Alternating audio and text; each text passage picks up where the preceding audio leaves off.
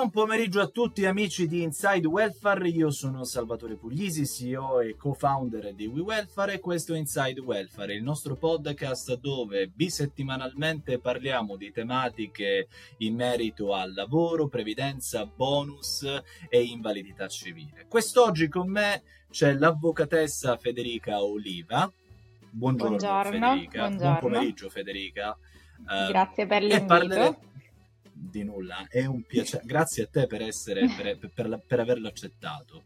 Uh, quest'oggi, cari ascoltatori, parleremo di una tematica molto interessante, soprattutto nell'ultimo periodo, ovvero quella del contratto di lavoro a tempo determinato. Perché è interessante? Perché in funzione della conversione del decreto lavoro, conversione del decreto lavoro a legge, uh, questa, um, questa, tipologia di contratto è stata appunto stravolta in qualche modo eh, e appunto oggi la, l'avvocatessa Federica ci spiegherà in cosa uh, questa, uh, questa legge del contratto di lavoro a tempo determinato è stata stravolta. Benissimo Federica, magari presentati anche tu ai nostri ascoltatori e poi iniziamo subito con le domande.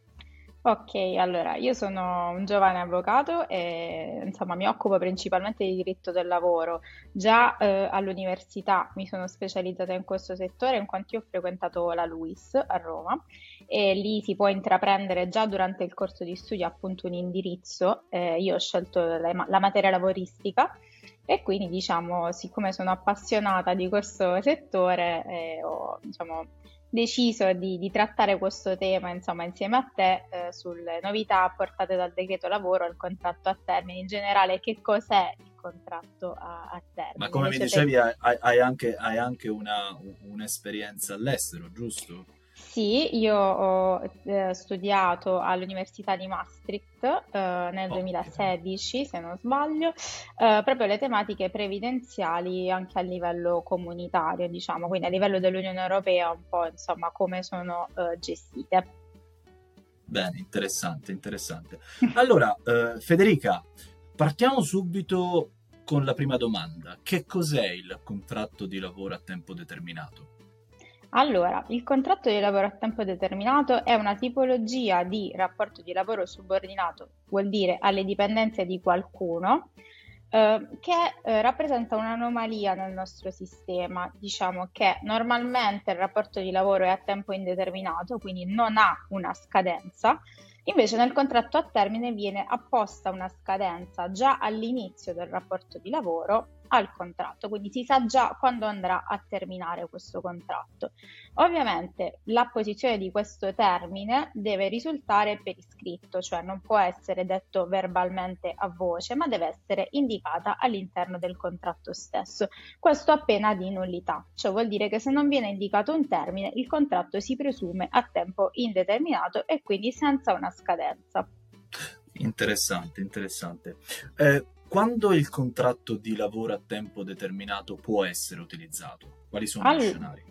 Ok, allora diciamo che generalmente si può utilizzare più o meno sempre purché viano, vi siano um, indicate alcune causali ed è qui che è intervenuto maggiormente il decreto lavoro, diciamo quello recente che è stato convertito da poco può essere utilizzato mh, mm, anzitutto se ehm, vi sono delle esigenze particolari a livello produttivo, quindi ad esempio un aumento della produzione o organizzative dell'azienda che vengono stabilite dalla contrattazione collettiva. La contrattazione collettiva è quella che viene fatta dai sindacati sia a livello nazionale sia a livello aziendale o, o territoriale, quindi a livello un po' più locale, diciamo così.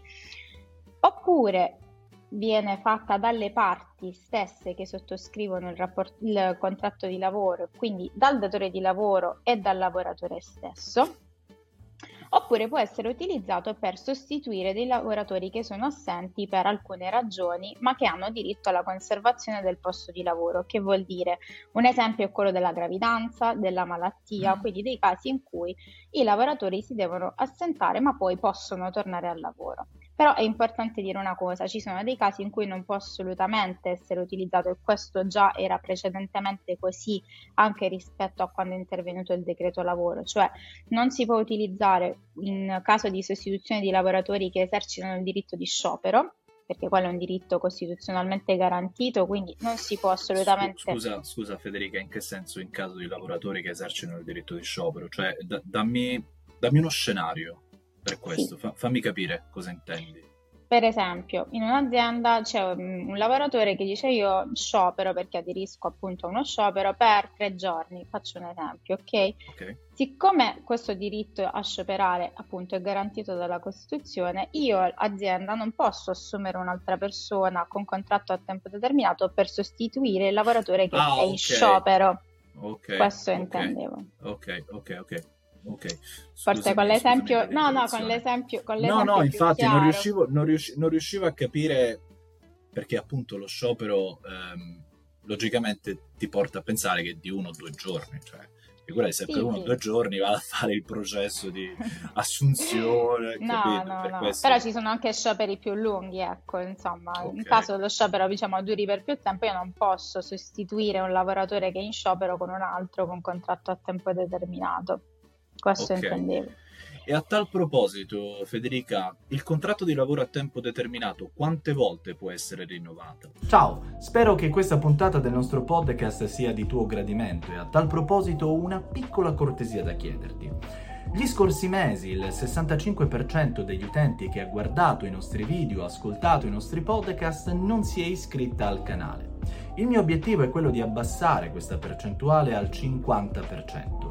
Per cui, se credi che il nostro canale, il nostro podcast ti stia aggiungendo valore e abbia potenzialità di aggiungere valore ad altre persone come te, ti chiedo semplicemente di iscriverti al canale nel caso stessi guardando il nostro blog all'interno di YouTube oppure iniziare a seguire su Spotify, su Apple Podcast e altri programmi di streaming audio. Non hai idea di quanto questa piccola azione potrebbe aiutare il nostro canale ad autofinanziarsi, a crescere sempre di più e quindi a portare ad altre persone come te nuove conoscenze rispetto a quella che è la tematica welfare in generale, quindi previdenza, lavoro, invalidità, bonus, eccetera. Torniamo nuovamente all'episodio del podcast. Grazie. Allora, dobbiamo distinguere fra proroga e rinnovo innanzitutto perché sono due cose uh, differenti. Uh, diciamo che il rinnovo è proprio quando viene stipulato un nuovo contratto a tempo determinato dopo che è scaduto quello precedente, quindi se ne fa uno completamente nuovo.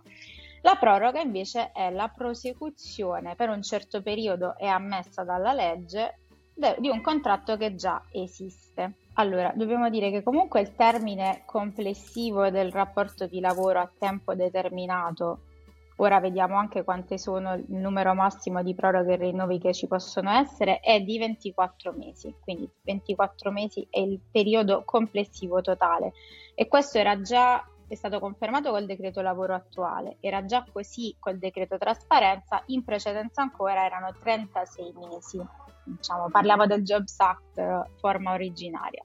Sì. Giusto per fare un paragone, diciamo, sì, esatto, lui.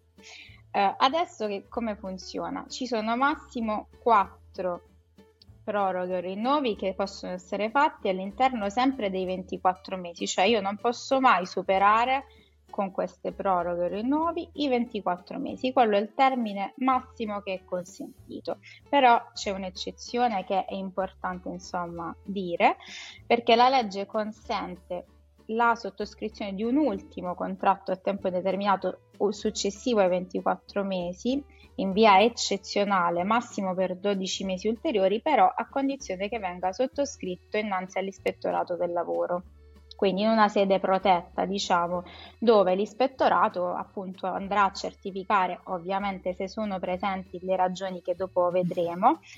Uh, se sono presenti queste ragioni può concedere ovviamente che venga sottoscritto innanzi a loro, quindi a dei funzionari pubblici che tutelano il lavoratore, quest'ultimo contratto, diciamo così, in via eccezionale. Qual è la conseguenza per il datore di lavoro nel violare questo termine?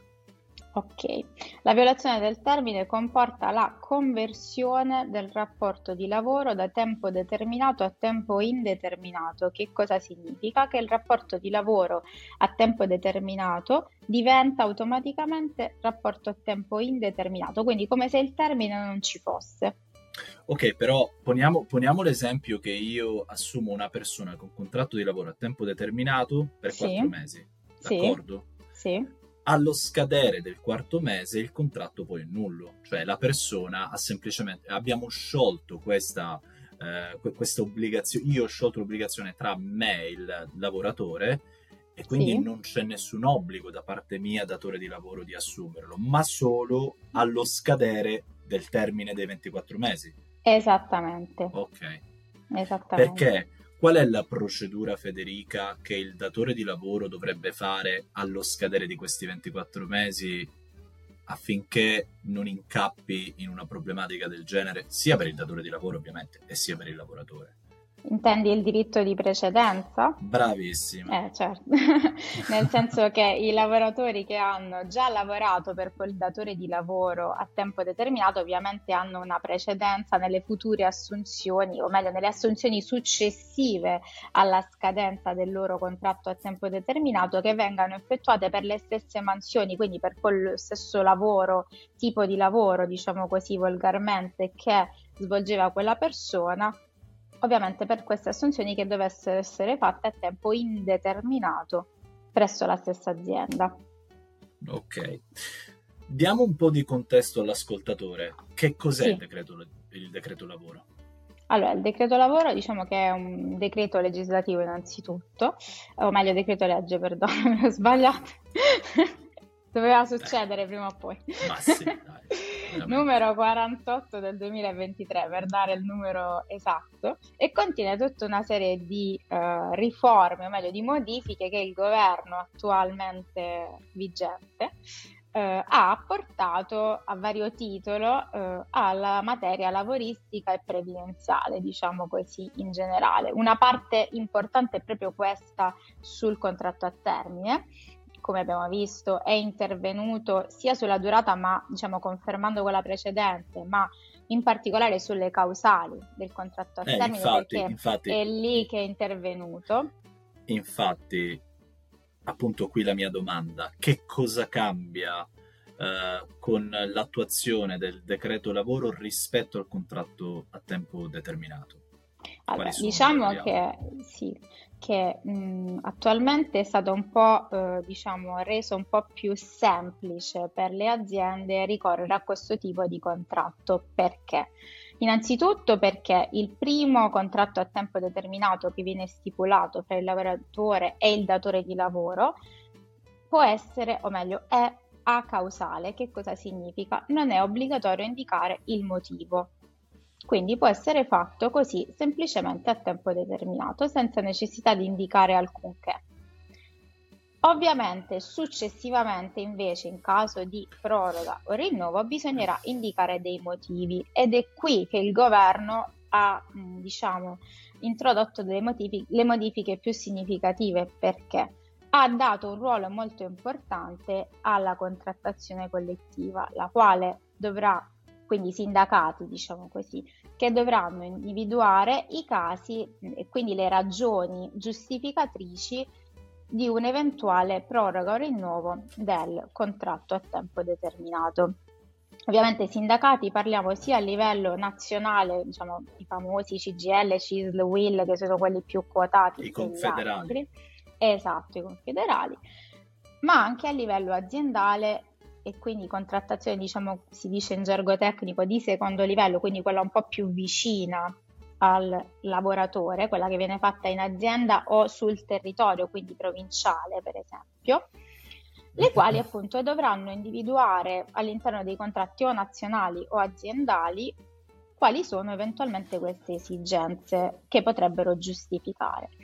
Ove il governo poi ha previsto anche che, ove questi sindacati non, diciamo, non provvedano diciamo, loro stessi, sono le stesse parti, quindi il lavoratore e il datore, che potranno indicare le ragioni che giustificano il rinnovo o la proroga all'interno del contratto che andranno a sottoscrivere. Oppure l'ultimo caso, che diciamo già esisteva anche precedentemente, è di sostituzione di un lavoratore che sia assente momentaneamente, ma che poi tornerà a lavorare, come dicevo prima, nel caso ad esempio della gravidanza o di un periodo di malattia un po' più lungo. Congedo. Sì. Ok Federica, siamo arrivati al momento dove ti porrò qualche domanda che i nostri utenti nei vari social eh, ci hanno chiesto di porti, uh, partendo appunto con uh, qual è il periodo di prova del contratto di lavoro a tempo determinato, se vi è un periodo di prova ovviamente.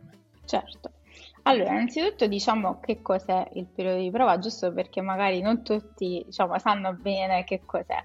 Allora, il periodo di prova è un periodo, diciamo così, che si danno le parti, quindi sia il lavoratore che il datore di lavoro, per conoscersi, nel senso per vedere se, tra virgolette, si piacciono a vicenda, no? Ed è un periodo è un che... corteggiamento un po' sì, se vogliamo chiamarlo volgarmente sì, e in cui ovviamente uno vede se gli piace il lavoro, il lavoro che deve fare e al datore di lavoro diciamo, vede se quella persona fa il caso suo effettivamente, se è in grado di svolgere quel lavoro. La particolarità qual è? Che durante questo periodo, che, la cui durata varia e ora andiamo a vedere in che senso, eh, si può recedere liberamente, quindi il contratto può essere terminato senza motivo, senza preavviso, dicendo semplicemente guarda non ci piaccia, cioè non mi piaci o il lavoro non mi va bene, vado via, stop. Quindi c'è un periodo diciamo di recesso libero, se lo vogliamo chiamare così.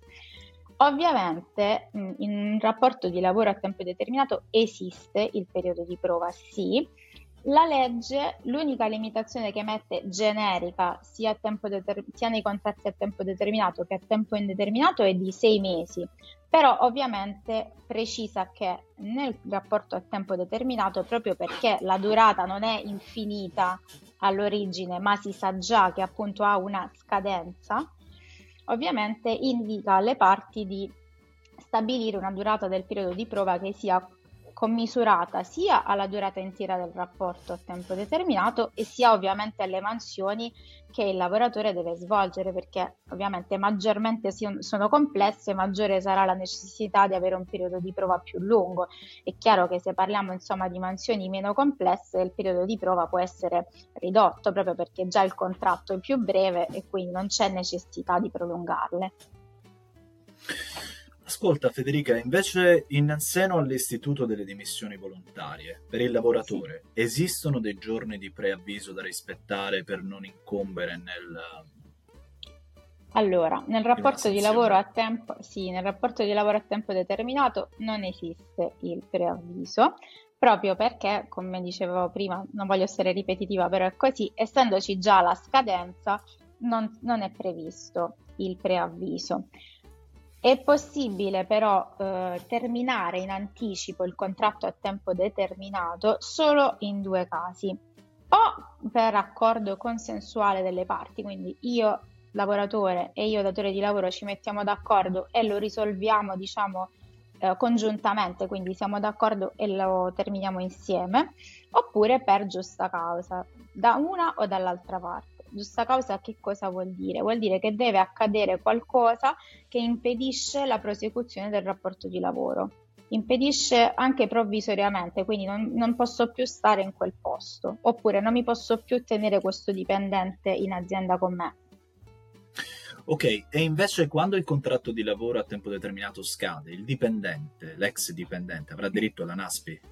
Assolutamente sì, perché la, eh, il requisito che chiede eh, diciamo, l'INPS per poter erogare la NASPI, quindi la disoccupazione come viene chiamata diciamo, eh, dai non addetti ai lavori, è la perdita involontaria del rapporto di lavoro. È chiaro che se il, lavoro, il datore di lavoro non mi rinnova il contratto, non me lo proroga, non mi assume, non è colpa mia e quindi io l'ho perso involontariamente il lavoro. Quindi se ho maturato tutti i requisiti contributivi e delle giornate di lavoro che mm, se vuoi li dico io li so, però non so se, se sono compresi. No, non ti preoccupare. Eh, diciamo, se eh, ho maturato gli altri requisiti contributivi e delle giornate, eh, mi verrà erogata la NASPI ovviamente.